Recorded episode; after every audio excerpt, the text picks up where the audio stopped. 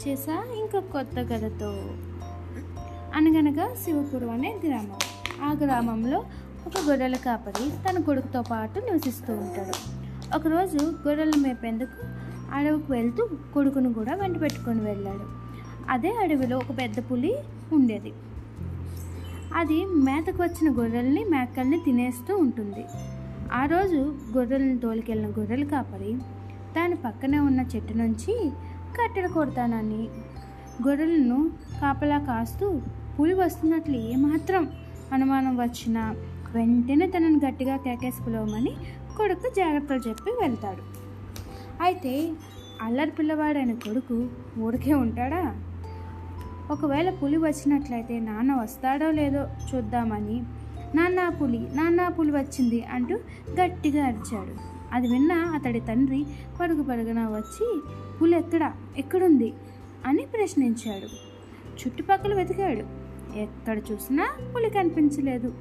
కొడుకు సరదాగా అలా చేశాడని అర్థం చేసుకున్న తండ్రి అతను మళ్ళీ కట్టెలు కొట్టేందుకు వెళ్ళిపోయాడు. చూసారా?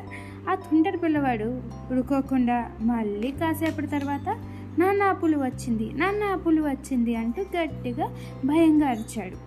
అది విన్న తండ్రి ఈసారి నిజమే కాబోలో అనుకుంటూ కంగారుగా పరిగెత్తుకుంటూ వచ్చాడు. కానీ అక్కడ పులి లేదు ఏమీ లేదు. కొడుకును చీవాట్లు పెట్టి అతను ఇంకోసారి అలా చేయవద్దని మందలించి మళ్ళీ తన పనిలోకి వెళ్ళిపోయాడు.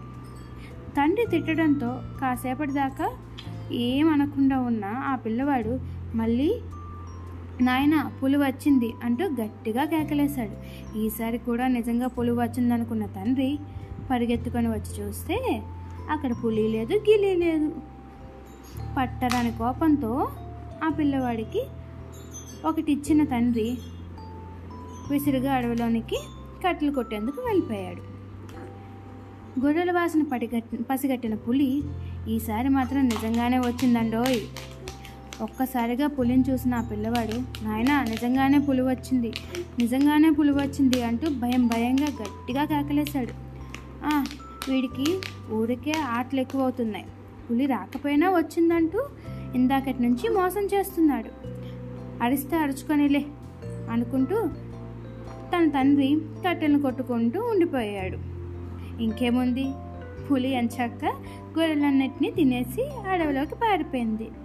కట్టెలు కొట్టడం పూర్తయిన తర్వాత తండ్రి దగ్గరకు వచ్చి వచ్చి తండ్రి గొర్రెలు లేకపోవడం తండ్రి గొర్రెలు లేకపోవడంతో చూసి లబోదిబోమంటూ ఏడుస్తూ ఉండిపోయాడు. కాబట్టి పిల్లలు ఈ కథ ద్వారా మనకు తెలిసిన నీతేంటి ఒకసారి అబద్ధం చెప్పిన వారి మాటలను ఎవ్వరూ నమ్మరు.